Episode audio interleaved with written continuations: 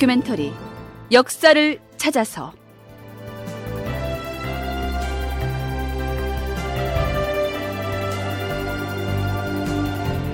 제 460편 3년상을 어찌 할 것인가? 극본 이상락 연출 황영선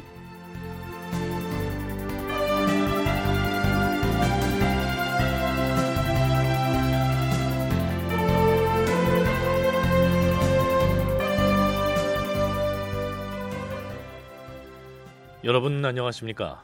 역사를 찾아서의 김석환입니다. 세종 원년 10월 조선의 승려 30명이 집단으로 국경을 넘어서 명나라로 도망쳐버리는 사건이 일어나게 됩니다. 조선에서 진행되어 온 여러 가지 억불 정책에 반발해서 국경을 넘은 것이 아닌가 추정이 되는데요. 갑자기 터져나온 승려들의 이러한 집단 망명 사태를 놓고 조선 조정, 특히 태종은 그 승려들이 중국 황제에게 조선에서 불교가 핍박받고 있는 내역을 고하기라도 할까봐 매우 긴장하는 모습을 보입니다. 그래서 상황인 태종은 부랴부랴 임시 방편의 조치들을 지시하는데요. 그 임시 방편의 조처들이 어떤 것들인지 자, 다시 한번 상기하면 이렇습니다. 지금 당장 서북면과 황해도 등 중국 사신이 내왕하는 곳으로 가서 그곳 사찰의 중들과 늙은이들을 모두 불러 모도록 하라. 그들을 불러 모아서 무엇을 해야 하는지 그들에게 전에 명나라 황제가 하사한 명칭 가곡을 가르쳐서 부르게 하라. 또한 명나라 황제가 불교를 숭상해 복을 얻고 상서로운 일이 여러 번 나타난 모양을 찬미하는 시와 노래를 지어서 기생들에게 가르치게 하라. 어찌하여 하필이면 기생들에게 그것을 가르치라 하시온지 명나라 사신이 압록강을 넘어 우리 조선에 들어와서 연도를 지날 때에 여기저기에서 불경 외우는 소리가 들리고 또한 연회에서 가무를 할 때에 기생들이 황제의 덕을 칭송한다면 나중에 그 이야기가 필시 황제의 귀에 들어갈 것이 아니겠느냐.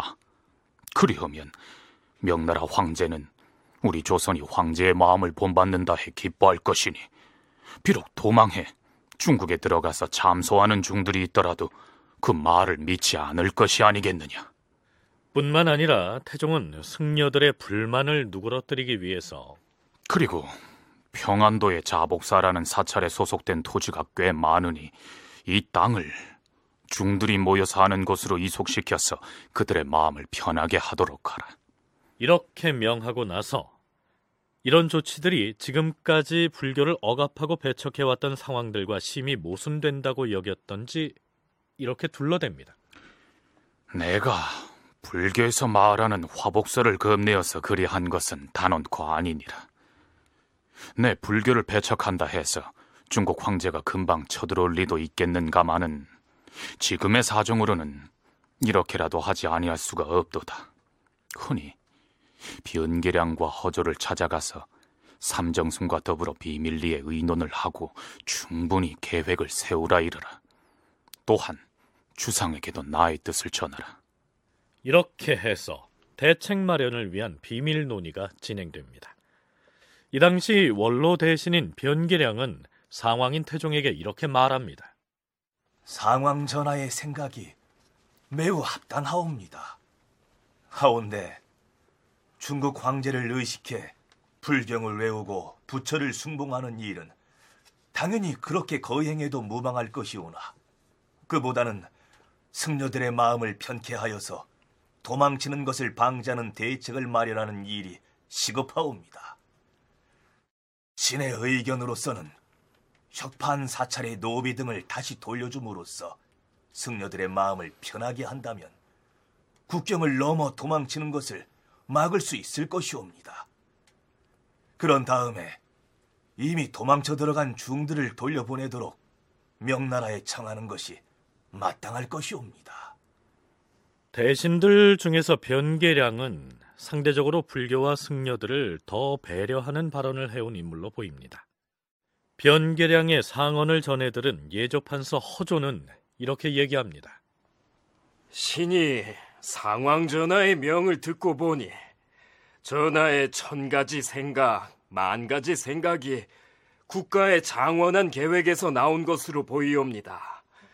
어찌 신들이 상왕전하의 뜻에 미칠 수 있겠사옵니까? 하여 불교를 숭상하고 불경을 외우는 일은 삼가 하교를 받들어 거행하겠사오나 사찰의 노비를 돌려준다는 것은 불가하옵니다. 다만 한양에 있는 절에 거주하는 중들은 거의 모두가 양반의 자제들로서 직접 나무를 하러 다니고 물을 긴노라면 반드시 원망이 있을 것이오니 거기에는 노비를 몇 명쯤 지급하여서 그 마음을 위로하시옵소서. 변계량과 허조 두 사람의 의견은 일단 이러합니다. 이들은 다시 영의정, 좌의정, 우의정 등 삼정승과 한데 모여서 태종이 지시한 대로 대책을 논의하는데요. 다양한 의견들이 쏟아져 나오지요. 이들이 논의한 결과를 세종에게 찾아가서 보고하는데 그 내용을 살펴보시죠. 주상 전하, 중들과 노인들에게 가곡과 불경을 외우게 하고 또 일부 사찰에 노비를 나눠주는 것이 가하다고 사료되옵니다. 주상 전하, 서울 안에 있는 사찰 중에서 흥천사, 흥덕사, 그리고 흥복사는 우리 태조께서 창건하신 절이옵니다. 하오니 이 사찰들만은 땔감을 치고 다닐 노비를 취급하고 또한 자복사의 전토를 격파하여 흥천사 등과 지방의 청정한 절에 이속시켜 그들의 생계를 돕게 하는 것이 가다 사료되옵니다. 전하, 서울과 지방의 절에 모두 노비를 나눠주는 것은 불가하옵니다. 하오나 자복사의 전토를 이속시키면 승려들의 생활에 도움이 될 것이옵니다. 만약 서울에 머물러 있기 어려워서 지방의 사찰로 내려가 살고자 하는 승려들이 있으면 그 욕망을 들어줘서 지방에 살게 하시옵소서. 그런 다음 서울 안에 있는 빈 사찰은 개조해서 창고도 만들고 학교도 만드는 것이 좋을 것이옵니다. 또한 중국 황제가 만약 진실로 불교를 믿는다면 살생을 하지 않을 것인데 듣자 하니 명나라 황제도 사냥에 나가서 짐승을 죽이고 형을 집행하여 사람을 죽이기도 하니 신은 황제가 불도를 승상한다는 것을 믿지 않사옵니다. 우리는 묵묵히 우리의 정도를 지키는 것이 마땅하옵니다. 자, 이러한 백가쟁명의 내용을 보고받은 세종이 그 결과를 태종에게 보고했고 결국 상황인 태종이 이렇게 결론을 내립니다. 각 절에 노비를 나눠 주되 사찰들마다 윤본으로 돌리자는 의견이 타당한 듯하니 예조에서는 중들의 의견을 들어서 구체적인 시행 방안을 마련해 보고하도록 하라. 그렇다면 이 시기 세종은 과연 불교에 대해서 어떤 생각을 가지고 있었을까요? 서울대 규장각 한국학연구원의 송웅섭 선임연구원과 전주대 오학영 교수의 얘기를 차례로 들어보시겠습니다. 공식적으로 조선의 국왕들은 숭불 정책을 펼 수는 없는 존재들이죠. 그래서 기본적으로는 다 억불 정책을 피는 군주들이라고 얘기할 수 있고 어, 지속적으로 불교에 대한 억압 정책들은 계속적으로 강화되어 나가고 있습니다. 이제 다만 아, 그들 개인적 문제들 때문에 어, 불제를 치르는 부분에 있어서는 허용하는 양상들이 아, 좀 차이가 있었는데 세종은 태종에 비해서는 좀 더 많았다라고 얘기할 수가 있고요. 특히 그 말년에 부인이 죽고 아들이 죽고 하는 상황들이 겹쳐지게 되는 상황 그리고 또 문종이 굉장히 아파서 자신보다도 일찍 죽을까봐 걱정하고 있는 그런 상황들이 이제 겹쳐지게 되면서 어, 불교에 의지하려고 하는 인간적인 어떠한 어, 어려움들을 호소하는 그런 부분들이 좀 있지 않았을까. 특히 뭐 사서뿐만 아니라 어, 세종 때 편찬하는 책이 그 자치통감, 자치통감 강목을 비롯해서 어, 말하자면 어, 성리학자들이 공부했던 역사서를 중심으로 하고 있고 경연 내용도 다 그렇습니다. 그러니까 세종의 기본 소양은 유학, 성리학이라고 보는 게 타당할 것 같고요.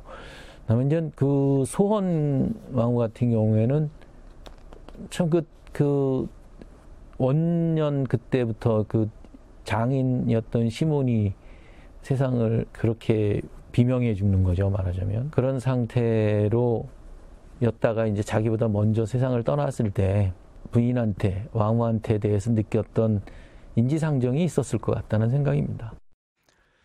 세종 역시 억불 정책의 기조를 유지해 나가는 가운데 개인적으로 먼저 떠난 왕후의 복을 비는 의례 등은 불교의 방식에 의존했다. 이런 얘기입니다.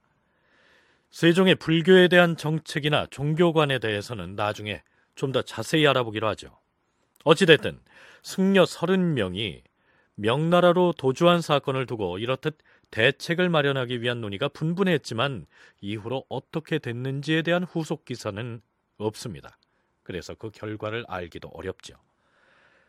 아마도 중국으로 간 승려들이 중국 황제에게 참소하는 말을 해서 외교적으로 문제거리가 됐거나 하는 일은 일어나지 않았던 모양입니다.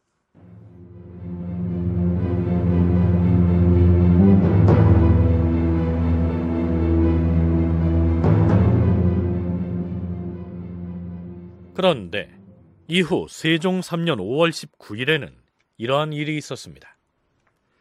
중 상강을 포박하여 의군부에 가두시오. 대체 상강이라는 승려가 무슨 잘못을 했다는 것일까요? 그 연유는 이렇습니다. 승려 상강의 당제인 중적휴가 그 무리 신내 등 아홉 명과 같이 평안도 묘향산에서 살았는데 뗏목을 타고 압록강을 건너 도망하여 요동으로 들어갔다. 여기에서 나오는 당제란 국어 사전에도 나오지 않는 말입니다. 아마도 사촌 동생 정도로 이해하면 될 것 같은데요. 다시 설명하자면 승려인 상강의 동생인 적휴라는 승려가 평안도 묘향산에서 살던 다른 승려 아홉 명을 데리고 국경을 넘어서 요동 땅으로 건너갔기 때문에 그 진상을 규명하기 위해 상강을 잡아들인 것이다. 이런 얘기입니다.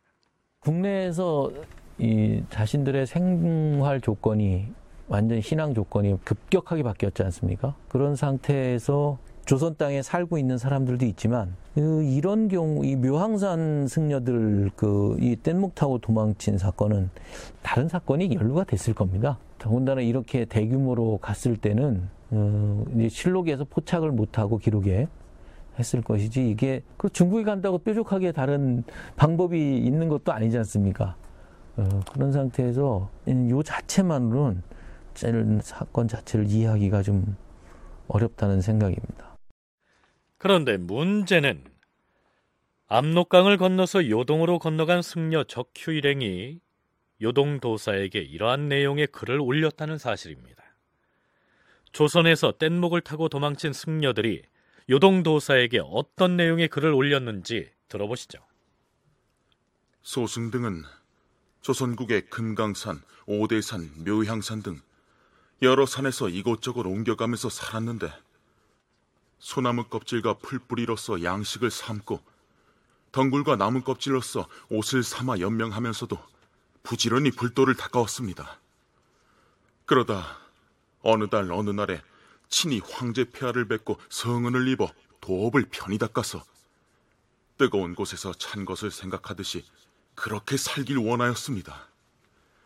다행히 하늘의 도움으로 뗏목을 타고 강을 건너오게 되어 3월 14일에 비로소 이 땅에 도착하였습니다. 이는 마치 신령한 학을 타고 먼 공중에서 내려온 것과 같고 큰 바다에 빠졌다가 방주를 만난 것과 같으니 이 기쁨을 어찌 다 말로 할 수 있겠습니까? 지금 저희들은 돈은 한 푼도 없으나 다만 법보인 정광열의 살이 두 개와 본국의 왕사였던 나옹 화상의 살이 한 개를 모셔왔기에 삼가 이를 바치나이다. 원하옵건대 요동도사께서는 우리들의 뜻을 황제가 계시는 곳에 아래어서 부처의 법을 널리 펴게 도와주시길 바라나이다. 요동도사는 적휴 등의 승려들을 북경으로 보냅니다. 사관은 실록에다 이들이 명나라로 건너간 목적을 이렇게 적고 있습니다. 그들의 뜻은 본국인 조선에서 불교를 높여 받들지 않는 것을 황제에게 호소하고 명나라에 의지하여 그 도를 행하고자 함이었다. 그 뒤로 어떻게 됐을까요? 두 달 뒤인 세종 3년 7월, 조선에서는 조승덕을 북경의 사신으로 보내는데요. 그가 가지고 간 표문 중에 이런 내용이 포함되어 있습니다. 황제께 아뢰옵니다. 경상도 도관찰사 서선이 보고하기를 고을 아전 이중정이 요역을 피하기 위하여 중위돼서 이름을 적큐라 일컫고 승직을 부당하게 받았다가 그 일이 발각되자 도망하였다고 했습니다.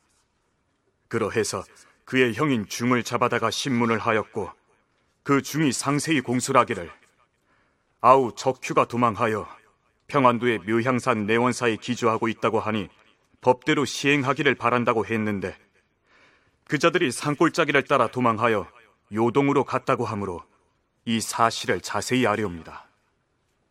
그러니 황제께서는 승려 적휴와 아홉 명의 도망간 승려들은 죄를 짓고 도망친 자들이니 조선으로 보내달라 이런 얘기입니다. 물론 명나라에서 그들을 조선으로 송환했다는 기록은 보이지 않습니다. 세종 원년에 30명의 승려들이 망명한 데 이어서 또다시 9명의 승려들이 뗏목을 타고 명나라로 도망친 이 사건은 이 시기 조선에서 불교라는 종교의 위상이 어떠했는지 그리고 나라에서 종교를 신앙하는 일에서 있어서까지 명나라의 눈치를 살펴야 했던 조선의 처지가 상징적으로 드러난 사례라고 할 수 있습니다. 자, 여기서 잠깐. 우리는 조선이 건국 단계에서부터 배불숭유, 즉 불교를 배척하고 유교를 숭상했다. 이렇게 배워왔습니다. 불교를 배척한 것은 맞지만 유교를 숭상했다는 인식은 표현상에 문제가 있습니다. 오항녕 교수의 얘기를 들어보시죠. 유교란 말이 쓰여진 게 메이지 시대 때입니다. 예, 메이지 시대 때 천황 중심 체제로 일본이 국민국가를 만들어 가면서 천황은 근대 이념이고 유학은 중세 이념이라고 하는 것을 맞추기 위해서 서양도 종교에서 근대 이성으로 왔던 것처럼 자기네도 유교라고 하는 종교적 영역에서 천황을 중심으로 한 근대 국가로 바뀌어왔다라고 하는 일종의 패러다임을 그렇게 자기들끼리 포맷을 하는 데서 유교란 말이 쓰여졌고 지금도 우리가 그대로 쓰는데 사실은 정치 교육 영역이죠 유학은. 그래서 저는 유교란 말을 저는 안 씁니다. 중국의 공자 사상을 근본으로 하고 사서오경을 경전으로 삼아서 정치와 도덕의 실천을 중시하는 유학이 종교적인 성격이 아주 없는 것은 아니지만 결코 종교가 아니기 때문에 유교라고 칭해서는 안 된다는 얘기입니다.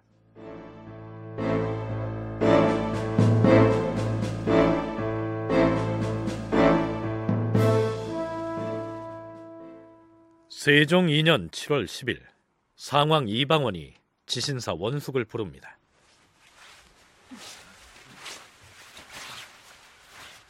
부르셨사옵니까, 상왕 전하?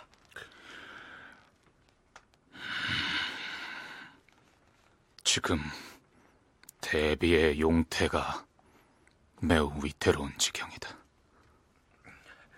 상왕 전하, 대비 마마께서는 강건하신 분이시라 곧 쾌차하실 것이옵니다. 하오니 전하께서도 날씨가 대단히 더우니 속히 치상 준비를 서두르도록 하라.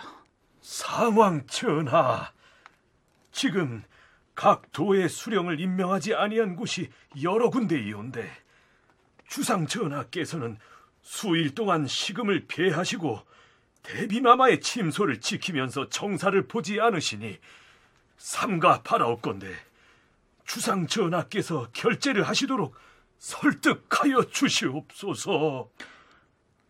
그래, 네 말이 옳다. 내 마땅히 주상에게 일러서 오늘 중으로 정모를 보게 할 것이니라. 그리고 다음 날인 7월 10일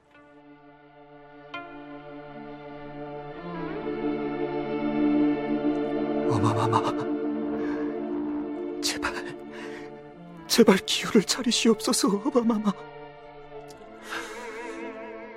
어제 점장이가 나에게 오늘은 해가 뜨지 아니하겠다고 하더니 이제 와서 대비의 병세가 이처럼 되는구나. 상왕 전하, 주상 전하, 대비마마께 없어.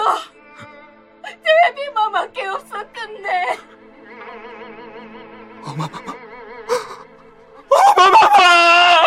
대비마마!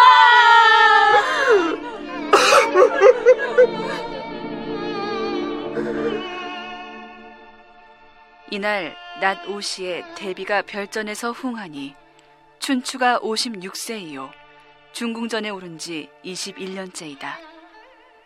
임금은 모든 상례의 범절을 한결같이 고려에 따랐다. 임금이 옷을 갈아입고 머리를 풀고 발을 벗고서 부르짖어 통곡하였다. 상왕이 거적자리에 나아가 임금에게 미음을 전하였다. 이때 임금은 음식을 진어하지 않은 지 이미 수일이라 상왕이 눈물을 흘리며 울면서 권하였다. 이때 세상을 떠난 태종 이방원의 부인은 원경 왕후 민씨였는데요. 그는 이방원이 왕권을 획득하는 데 있어서 대단히 중요한 역할을 했던 여인이었습니다. 아, 원경 왕후 민씨는 사실 왕을 만든 부인이다. 이렇게까지도 얘기할 수 있는 측면이 있죠. 그러니까 왕자의 난, 제1차 왕자의 난이 일어났을 때 무기를 잘 감추어 두었다가 그것들을 활용할 수 있게 했던 이런 모습들도 나오고 있고 자기도 싸우고 싶다라고 하는 뭐 이런 이야기들도 어, 물론 이제 정식 기록은 아니지만 구전대로 구조로 내려오는 것도 있고 어, 그런 측면에서 봤을 때 태종의 즉위에 많은 역할을 하는 사람이다. 그의 친정도 태종이라고 하는 이방원이라고 하는 사람에게 있어서는 굉장히 중요한 우군이 되고 있었고 실제로 처남들이 아, 오른팔 왼팔 이런 역할들을 담당하고 있지 않습니까? 송웅섭 연구원이 언급했듯이 제1차 왕자의 난 때 이방원이 군사를 일으켜서 정도전 등의 개국 공신 세력을 제거하고 세자이던 이복 동생 방석을 죽인 뒤에 권력을 장악하는 과정에서 여장부다운 기계를 과시하면서 남편인 이방원을 지원합니다. 정도전 등이 주축이 돼서 사병을 혁파하고 무기를 모두 회수할 때에도 민 씨는 남편을 위해서 미리 무기를 빼돌려서 숨겨뒀다가 거사 당일에 내놓는 등 중요한 역할을 했었지요. 그래서 실록에서도 민 씨를 고려 태조 왕건의 첫 번째 부인이었던 유 씨에 비교하기도 합니다. 왕건이 거사를 망설이고 있을 때 부인 유 씨가 밤중에 손수 남편에게 갑옷을 입혀주면서 거사를 일으키도록 독려하는 모습이 고려사에 나오는데요. 이방원이 권력을 장악하는 과정에서 부인 민 씨가 바로 그러한 역할을 했다는 얘기입니다. 뿐만 아니라 원경왕 후 민 씨의 친정 동생들 역시 이방원의 왕권 장악에 무시할 수 없는 지원 세력 역할을 담당했었는데요. 그러나 원경왕후는 자신의 남동생들이 남편인 태종에 의해 죽음을 당하는 참담한 사태를 겪었던 것이죠. 남편의 권력 획득의 일조에서 드디어 중궁전의 주인이 됐지만 피를 나눈 남동생 4명이 시차를 두고 그것도 남편의 손에 의해 차례차례 죽어나가는 모습을 지켜봐야 했으니 그의 가슴앓이가 어떠했을지 짐작이 가십니까? 오학령 교수는 그 비극적인 사태를 가문의 위계라는 키워드를 내세워서 이렇게 풀이합니다. 이 원경왕후 민씨 집안은 그뭐 명문가니까요. 다행히 민재는 이런 꼴 안 보고 먼저 세상을 떴고 아들 네 아들이 전부 태종에게 이제 죽는 형국이 돼 버렸는데 저는 좀 이 문제는 이렇게 생각하는 게 있습니다. 제가 가지고 있는 하나의 뭐 가설이라 그럴까요? 뭐 이런 건데 가문의 위계라고 하는 점을 생각을 하고 있습니다. 그건 뭐냐면 왕조거든요. 음, 거기에서 창업을 할 때는 몇몇 가문들이 협력을 합니다. 근데 창업하고 난 다음엔 위계가 잡혀야 왕조라는 건 유지가 됩니다. 어, 왜냐하면 왕가가 있고 그렇지 않은 가문들이 있기 때문에 그 위계를 설정하지 않으면 안 된다. 어, 그리고 그 어, 가문 간의 위계는 왕조가 유지될 때도 항상 긴장 관계를 만들어내는 요소가 된다. 그러니까 원경 왕후의 친정이자 왕실의 외척이었던 민씨 형제들의 희생과 그 가문의 몰락을 개인적인 문제가 아니고 왕가와 그 왕과를 위협하는 또 다른 가문의 문제로 바라보면 그렇게 될 수밖에 없는 당위로 이해될 수도 있다는 얘기입니다.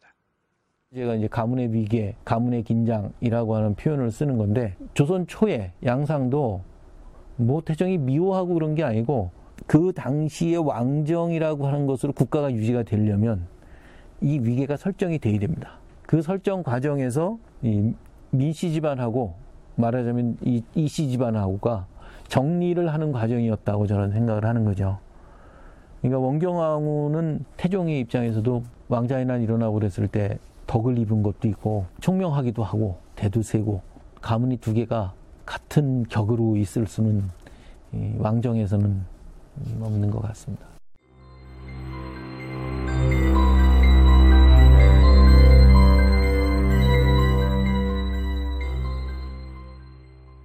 그런데 대비인 원경왕후 민씨의 장례를 치르는 과정에서 그의 묘소 인근에다가 사찰을 짓느냐 마느냐 하는 문제로 태종과 세종의 의견 충돌을 보이고 대신들 간에도 의견차를 보이는 등 한참 동안 논란이 벌어집니다. 상왕 전하, 신 병조 참이 윤회이옵니다. 안으로 들라.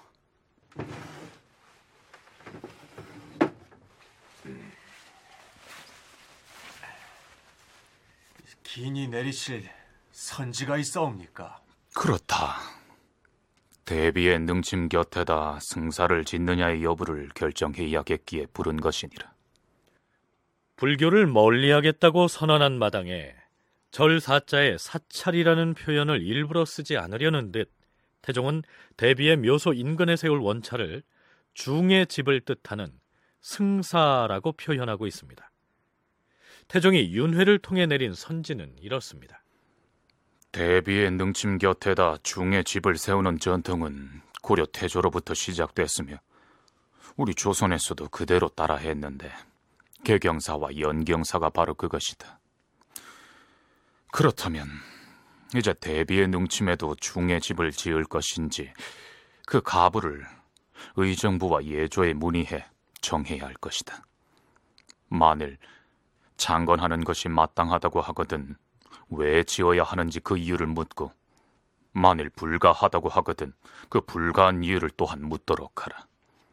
만일에 대신들이 모두 창건하는 것이 옳다고 한다면 건축에 드는 비용은 내가 본래 저축해 놓은 것이 있으니 나라 돈을 축내게 하지는 않을 것이다. 의정부와 예조의 신료들이 상황전하의 뜻이 어디에 있는지를 신에게 물을 것이옵니다. 그러면 무엇라 대답해야 하옵니까? 그들이 만일 상황의 뜻은 어떠하던가 하고 묻거든 상황은 절을 짓지 않고 법회도 역시 개설하지 아니하며 장차 이를 법으로 세우려고 한다. 이렇게 대답하라. 태종 이방원이 자신의 생각을 밝힌 셈입니다. 부인인 원경왕후 민씨의 묘소에 절을 짓는 데에 반대하며 법회도 개설하지 않았으면 하는 것이 자신의 생각이고 앞으로는 왕이나 왕비가 죽더라도 그 무덤에 원찰 같은 것은 짓지 않도록 이참에 아예 법으로 정했으면 좋겠다. 이런 의견을 밝힌 것이죠. 자, 그런데 태종의 이 말을 전해들은 세종의 반응은 이렇습니다.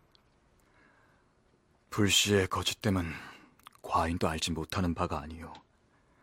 허나 다만 어머니를 능소에 모시고 나면 나중에 그 빈 골짜기가 너무 쓸쓸할 것인즉 능침 곁에다 정사를 짓고 깨끗한 중을 불러 모아두면 어마마마를 위로하는 자식의 도리가 되지 않을까 생각하오.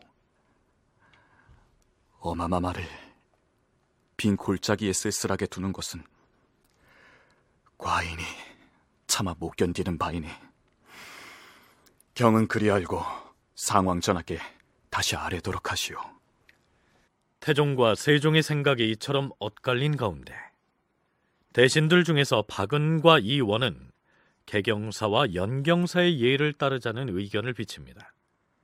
태조 이성계의 능인 건원능에 세운 원찰이 개경사요. 이성계의 부인이자 태종과 정종의 어머니인 신의 왕후 한씨가 묻혀 있는 재능의 원찰이 바로 연경사입니다. 말하자면 원경 왕후 민씨도 태조 이성계 부부의 경우처럼 묘지 근처에다 원찰을 짓자 이런 주장이지요. 그런데 대신들 중에서 유정현만은 다른 주장을 내세웁니다. 저는 불도의 심오한 뜻은 감히 잘 알지 못하옵니다. 하오나 이전에 저의 아비가 죽고 어미가 죽고 처가 죽고 또 자식이 죽었사온데 그들이 병들었을 때마다 저는 성심으로 부처에게 기도하였사옵니다. 하오나 끝내 그 효험이 없었사옵니다. 저는 일개 필부인지라 기도를 하여도 좋게 신을 감동시키진 못하였을 것으로 사료되옵니다. 허나 대비께서 병환 중일 때에 우리 주상께오서 지성으로 치성을 드리고 법석을 베풀어서 지극히 기도하시었음에도 불구하고 또한 효험의 응답이 없었사옵니다. 눈앞의 일도 이와 같사온즉 사후 세상의 일을 어찌 믿을 수 있겠사오며 부처를 어찌 믿겠사옵니까? 더욱이 절을 세워서 명복을 구한다는 것은 본래 신하들이 아첨하려는 마음에서 하는 말이오니 이제 두 전하께서는 모든 일에 옛 성인을 본받으시어서 원하옵건대 절을 세우지 아니하는 것으로 만세법을 삼게 하시옵소서. 전 시간에 언급했던 대로 이미 불교로부터 등을 돌린 유정현은 아무리 독실하게 부처를 믿고 기도를 해도 병이 낫지 않더라라는 식의 반대 증거를 내세움으로써 부처를 믿지 않는 자신의 논리로 삼고 있었던 것이죠. 그런데 상황인 태종은 유정현의 그 말이 아주 마음에 들었던 모양입니다. 세종과 대신들의 반응을 보고 받자 아예 이렇게 결론을 내립니다. 주상이 빈 골짜기를 쓸쓸하게 둘 수 없다는 말을 했다고 하니 그 말에 정녕 깊은 뜻이 있다 하겠다. 그러나 이번에 대비가 묻힐 살릉은 뒷날 내가 가서 묻힐 땅이기도 하다. 비록 지금 깨끗한 중을 불러 모은다고 하나 이후로도 늘 그렇게 할 수는 없을 것이야. 내가 죽고 나서 더러운 중의 무리가 내 곁에 가깝게 있게 된다면 내 마음이 편하겠느냐. 건얼릉과 재릉의 절을 세운 것은 태조의 뜻을 따른 것이다. 그러므로 며칠 전에는 종을 다시 만들어 개경사에 달기도 했으나 그 역시 내 마음에는 맞지 않는다. 장차 내가 묻힐 살릉은 내가 마땅히 법을 세워서 후세에 전할 것이다. 만세 후의 자손들이 내 말을 좇고 안 좇는 것은 저희에게 달려있다. 유정현의 말이 심히 간절하니 대비의 능침에 절을 두지 말라. 태종은 처음에는 대신들과 세종이 의견을 내면 거기에 따를 것처럼 말했다가 결국 대비의 능침에 원차를 세우지 않는 쪽으로 결론을 내려버립니다. 그런데 태종의 이러한 방침에 대한 세종의 반발이 만만치가 않습니다. 태종과 세종은 신하들을 보내면서 자신들의 뜻을 서로에게 전달합니다. 자, 이것을 두 사람이 곧바로 주고받는 형식으로 구성하면 이렇습니다. 주상이 살릉에다 절을 설치하고자 하나 불교의 법은 내가 매우 싫어하는 바이다. 나중에 내가 죽었을 때 나를 이 능에 들어가지 않게 한다면 절을 짓는 것도 무방하나 만일 이 능이 내가 들어갈 터라면 나는 절을 설치하는 것을 마땅치 않게 여기는 바이다. 또한 들으니 따로 원묘를 세운다는 의논이 있다고 하는데 문소전은 태조의 어진을 모시기 위해 마련한 사당이다. 허나 죽은 대비는 만들어 놓은 영정이 없는데 따로 원묘를 창설함은 실상 무익한 일이 아니겠는가. 제가 어마마마의 능침에 절을 두려는 것은 불교의 도를 좋아함이 아니옵니다. 건얼릉과 재릉에도 다 원찰이 있고 명나라의 금상 황제도 태조 고왕제를 위하여 보은사를 세웠사옵니다. 원묘를 세움이 있어 부왕께 없어 영정이 없다고 말씀을 하시나 신의 왕후의 어진도 역시 돌아가신 뒤에 그렸으니 대비의 어진도 또한 이제라도 그려서 모시겠사옵니다. 또한 부왕 만세 후에는 마땅히 태종이 되실 것인즉 조석으로 절을 올리는 것은 제가 어찌 감히 패하겠사옵니까? 사대부들도 그 부모를 위하여 모두 제를 올릴 칩을 따로 두거늘 만일 대비 능에 절을 두지 않는다면 깊은 한이 될 것이옵니다. 결국 태종이 고집한 대로 원경왕후 민씨의 능침에는 원차를 세우지 않는 쪽으로 결론이 납니다. 대신에 세종의 청을 받아들여서 따로 원묘, 즉 사당을 두는 쪽으로 정리가 되죠. 세종은 즉위한 뒤에도 병권은 물론이고 여타의 국사를 아버지인 태종이 정한 대로 묵묵히 따랐기 때문에 그동안 부자 간에 아무런 갈등이 없었는데요. 유일하게 원경 왕후의 능침에 원차를 세우는 문제를 두고는 예상외로 격하게 대립하는 모습을 보입니다.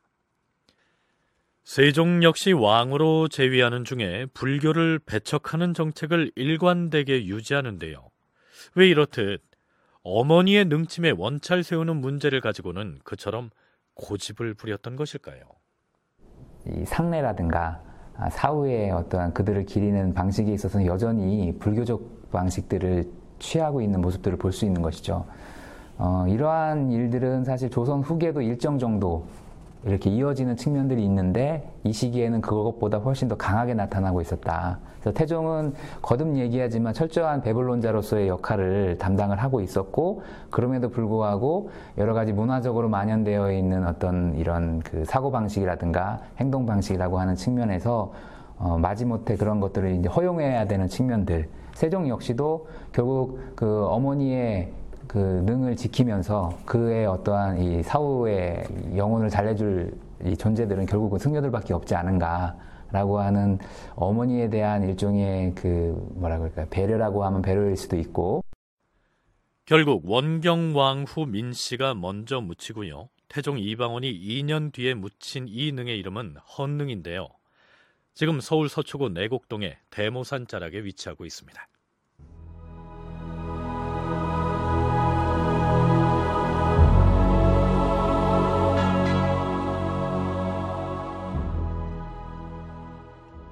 정종이 세상을 떠났을 때 상주였던 태종이 언제까지 상복을 입느냐 하는 문제로 논란이 있었습니다. 원경 왕후의 장례를 지내는 과정에서도 그 논란은 계속됩니다. 우리는 흔히 고려나 조선의 장례 풍속을 거론할 때면 3년상을 들먹이곤 합니다. 고려는 물론이고 조선에서도 3년상이 온전하게 지켜졌던 시대는 없었습니다. 오학령 교수와 송웅섭 연구원의 얘기를 차례로 들어보시죠.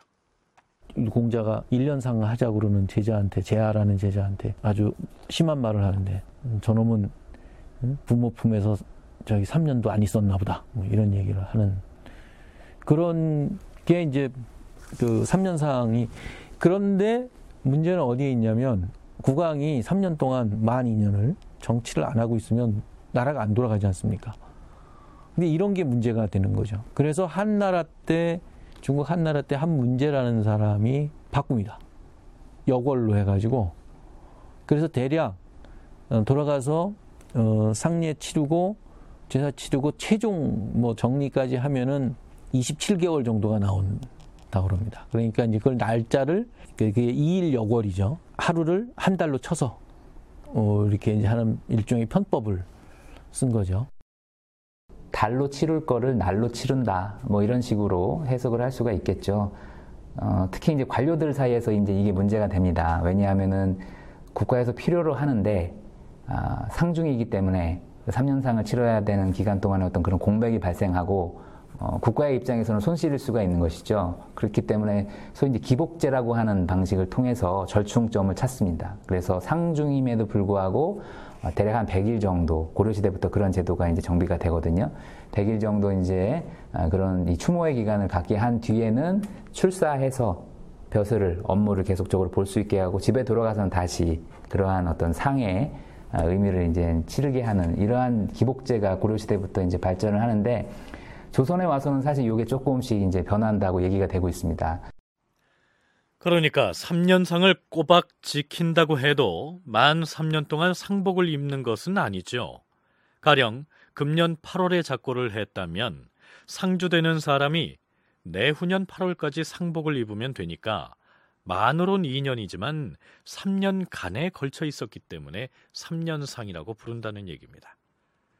자, 그렇다고 해도 만 2년 동안이나 생업을 작파할 수는 없기 때문에 기복제 혹은 기년복제라고 해서 1년 만에 부모의 상을 끝내버리거나 또는 불교식으로 100일 만에 탈상을 하기도 했던 것입니다. 그런데 왕실에서 임금이나 왕후가 세상을 떠났을 경우에는 이게 난감한 문제가 발생합니다. 임금이 부모의 3년상을 치르기 위해서 2년 혹은 1년 동안 정사를 살피지 않는다면 심각한 국정 공백에 초래될 것이 아니겠습니까?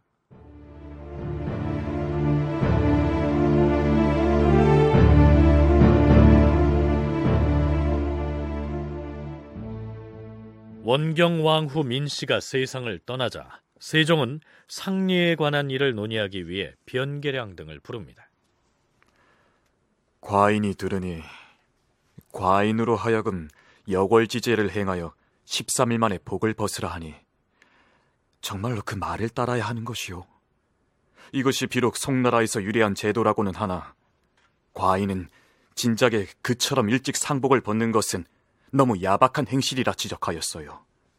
헌데 과인으로 하여금 이제 그렇게 행하라고 하는 것이오. 주상 전하, 어머니를 위하여 기념복을 입는 것은 예경에 적혀 있어없고 이일 여골로서 여골 지제를 행한 지가 이미 오래되었사옵니다. 또한 이미 사망 전하로부터 선지를 받자와 이미 그렇게 하기로 상제를 정하였사옵니다. 그러면 과인은 살릉 후에 최제를 벗을 것이니 문무백관들은 과인과는 별도로 13일 만에 최복을 벗도록 하는 것이 어떠시오? 주상 전하의 상교가 이리도 지극하시오니 신등이 어찌 감히 다시 아뢰겠사옵니까? 백관들도 역시 마땅히 살릉 후에 최복을 벗겠사옵니다. 자, 들려드린 얘기가 무슨 뜻인지 얼른 이해가 안 되실 겁니다. 쉽게 설명을 드리지요. 유교에서 정해놓은 원칙대로 따르자면 만 24개월 동안 상복을 입고 있다가 25개월째 되던 날에 상복을 벗어야 할 것인데요. 임금의 경우에는 국정을 살펴야 하기 때문에 2일 여궐을 하는 관행이 있어왔습니다. 이것을 여궐지제라고 하는데요. 이 2일 여궐이란 날로서 달을 바꾼다는 뜻으로서 하루를 한 달로 계산한다. 이런 의미입니다. 그렇다면 25개월이 아니고 25일 만에 상복을 벗게 되죠. 그 다음 기년복을 입는다고 하는 것은 상복을 만 1년 동안만 입고 13개월째 되던 해에 탈상한다. 이런 제도입니다. 그런데 원경왕 후 민씨의 장례에서는 대신들과 상왕인 태종이 의논을 해서 기년복을 입대 2일 여걸로 한다고 이미 원칙을 정했다는 것입니다. 자, 기년복이면 13개월 뒤에 벗어야 하는데 이것을 날로 바꾸면 13일이 되죠. 그런데 세종은 모름지기 어머니의 장례인데 어떻게 야박하게 13일 만에 상복을 벗겠느냐. 나는 살릉 이후에나 벗겠다. 이렇게 얘기한 것입니다. 자, 그렇다면 태종은 세종의 이런 얘기를 어떻게 받아들였을까요? 상왕이 환관 김중귀를 보내어 임금께 죽을 권하고 또한 병조판서 조말생을 보내어 임금에게 전하여 말하였다. 참고로 실록에 나오는 최질 혹은 최복은 상복을 일컫습니다. 그래. 병조 판서는 상왕께 과인의 뜻을 아뢰었어. 예, 주상 전하. 부왕께서 무엇 하셨어? 주상 전하께서 장례를 지낸 뒤에 최지를 벗고자 하는 뜻은 잘 알겠으나 날로서 달을 바꾼다는 의논은 예로부터 내려오는 제도에 따른 것이니 열 사흘 만에 최복을 벗는다는 원칙은 지키지 않을 수가 없다 하시었사옵니다. 날로서 달을 바꾼다는 제도는 과인도 일찍이 사기에서 그 대목을 찾아 읽었는데 달을 날로 바꿔서 13일 만에 최제를 벗어야 한다는 구절을 읽으면서 얼굴이 화끈거렸습니다. 어찌 어찌 자식으로서 차마 이 제도를 따르겠습니까? 13일 만에 상복을 벗는 것은 마음이 아파서 참아 하지 못할 일이요. 3년상을 꼭 채워서 하겠노라고 감히 다시 청하지는 못하겠으나 원컨대 살릉을 마친 뒤를 기다려 복을 벗을까 하니 병이 부왕께 잘 아뢰어 주시오. 실록에는 조말생이 세종의 이러한 뜻을 전하자 아버지인 태종은 세종의 효성에 감동해서 눈물을 흘리며 허락했다. 이렇게 기술돼 있습니다.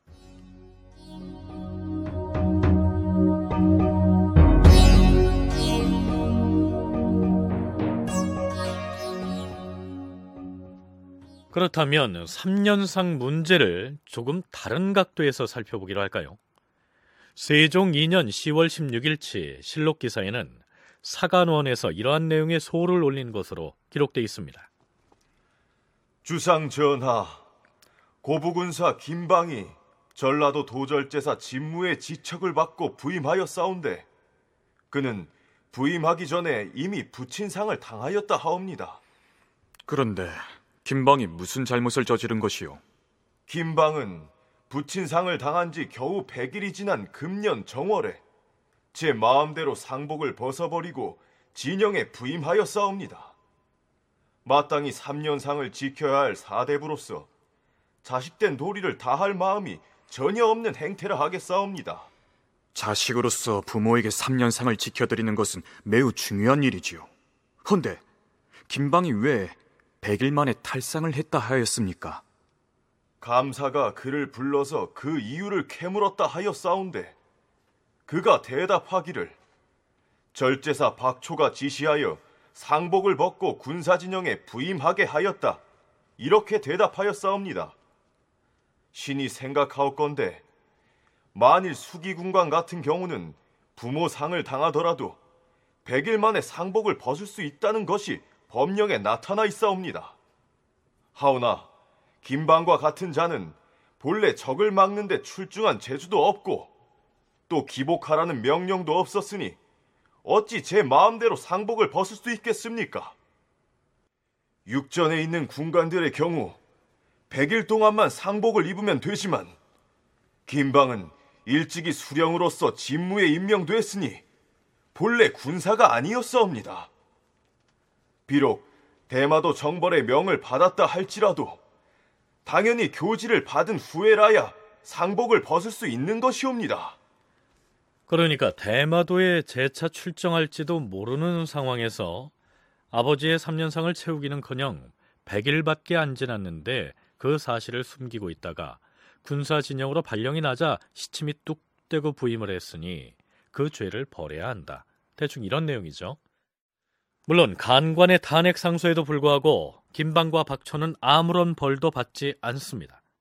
하지만 3년상을 제대로 지키지 않고 도중에 관직을 맡아 부임한 것이 대간의 탄핵 대상까지 됐다는 사실이 놀랍지 않습니까? 앞에서 우린 왕실에서 임금이 상을 당했을 경우를 살펴봤는데요. 그렇다면 일반 관리들이나 백성들은 3년상을 제대로 실천했을까요? 사대부들 사이에서는 지켜야 된다라고 하는 암묵적인 압박들이 사실은 국법을 통해서 이제 좀 더 강화되고 있었다라고 이제 얘기할 수 있고요. 그럼에도 불구하고 3년상을 실제로 치르는 사람들이 많지 않죠.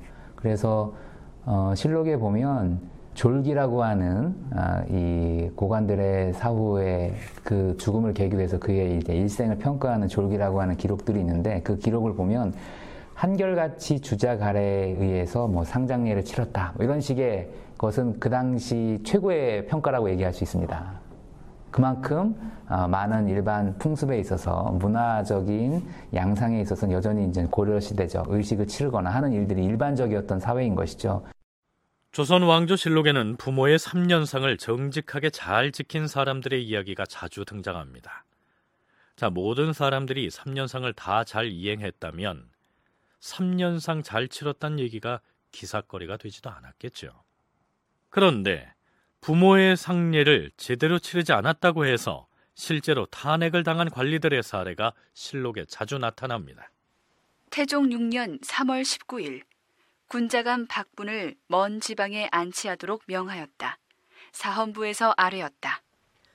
주상 전하, 3년상은 천하에 공통되는 상제이므로 누구나 자식된 자라면 마땅히 마음을 다해 지켜야 하는 것이옵니다. 하운데 박부는 일찍이 상투를 틀면서부터 그를 익혀 머리털이 희도록 살아왔사오니 그 상리에 대해서는 익히 알고 있을 터인데도 그 어머니가 죽음을 당했고 나라의 명령이 없었는데도 급히 상복을 벗어던지고 마음대로 행동함으로써 슬픔을 망각하고 평상시와 다름없이 행동하고 있사옵니다. 신등이 신문을 했사온데 박분이 말하기를 개가 어머니는 상기를 짧게 한다는 말을 끌어들여 핑계를 대고 있사옵니다. 그러나 본인이 제사를 행할 때 보면 그 어머니를 아버지의 배우자로 삼고 있으니 어머니의 상리를 짧게 끝내버린 것은 어머니가 시집간 때문이 아니었사옵니다. 엄연히 모친의 상중임에도 관복 차림으로 예걸해서 나라의 법을 범하였사옵고 자식으로서 불효하고 신하로서 불충한 죄가 더할 수 없이 크옵니다. 청하옵건대 이자의 직첩을 거두시옵고 그 죄를 국문하여 풍속을 바로잡도록 하시옵소서. 임금이 상소를 받아들여 박분을 그의 고향에 안치하기를 명하였는데 헌사에서 그의 죄를 다시 청하자 드디어 먼 지방에 안치하였다. 재혼을 한 어머니라고 해서 장례를 대충 치렀다가 지방으로 쫓겨난 셈이죠. 그런데 기록에 의하면 계모의 경우에는 3년상을 충실히 지내는 것이 친모를 모욕하는 것이라고 해서 오히려 짧은 기간에 상을 마치는 것이 관행이었다고는 합니다.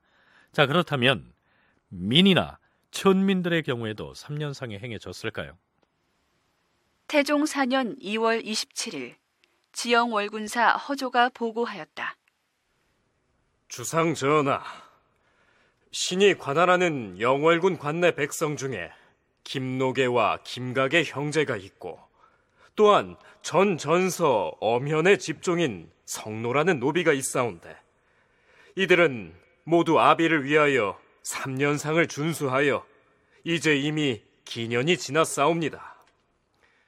일찍이 일이 있어 이들이 관아에 나왔사온데 몸에 걸친 상복이 너덜너덜하게 찢어졌을 뿐 아니라 얼굴에 근심과 슬픈 기색에 역력하여 싸웁니다. 연유를 물으니 이들이 대답하기를 부모의 상은 일륜지 대사이므로 한 번 입은 상복을 차마 벗지 못하고 있다. 이렇게 말했사옵니다. 궁벽한 시골에 이와 같은 사람이 있으리라고는 미처 생각지 못하였사옵니다. 고을의 노인들에게 물으니 모두 말하기를 이들 세 사람의 효도가 지극하여 살아서는 봉양하는 데 그 힘을 다하였고 죽어서는 상을 입는 데 마음을 다하였다 하오니 이들은 지방 수령으로부터 미담의 주인공으로 추천돼서 상도 받고 부역을 면제받기도 했다는데요. 글쎄요, 이 하층민들에게 부모의 3년상 부담은 오히려 모진 고역이 아니었을까요? 다큐멘터리 역사를 찾아서 다음 주 이 시간에 계속하겠습니다.